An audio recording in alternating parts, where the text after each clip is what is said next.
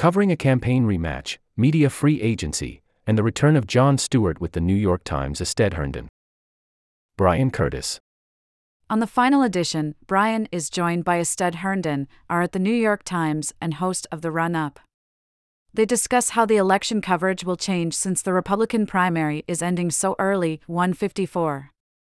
They also get into his conversation on the run up with an organizer of Free Palestine Charleston, who is a protester at President Biden's campaign at the Emanuel African Methodist Episcopal Church in Charleston, 1910.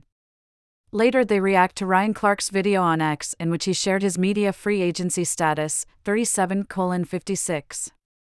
Astead also discusses what he learned from the Boston Globe in the beginning of his career, 44 52.